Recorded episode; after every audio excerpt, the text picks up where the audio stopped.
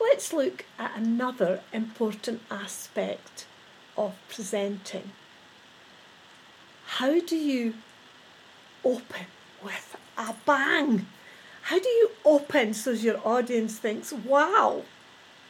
So there's a few ways that you can open. But the most common one is for people to reintroduce themselves once they've been introduced by the organizer already introduced them and then you come on and say your name your address where you're from where you if that's you please eliminate that from your presentation because if you do that the audience will be turned off so there's four areas that I quite like if you come on, and this is what I'd suggest you think about, is you start with a question. Question about what you think the audience are looking for from you today. A question that's positive, has a successful outcome. You could start with a fact.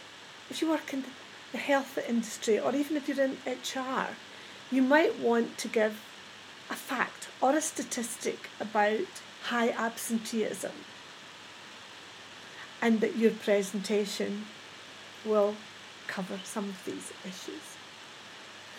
You might want to start with a piece of research that's been done that might make a difference to the audience listening to what you're going to present about today. So, my challenge to you about your opening is I like and I think it's great if you can open with two questions. Start with one and follow it up with a second one before you go into your presentation. So, an example of that could be today I'm speaking to managers who are interested in recruitment and selection. Am I right?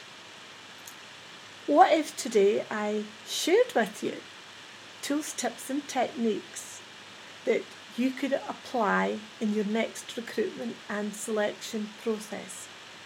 Does that sound like a plan? Now, that is a much better way to start your presentation. So, we'll have two questions that you could use the next time you go out.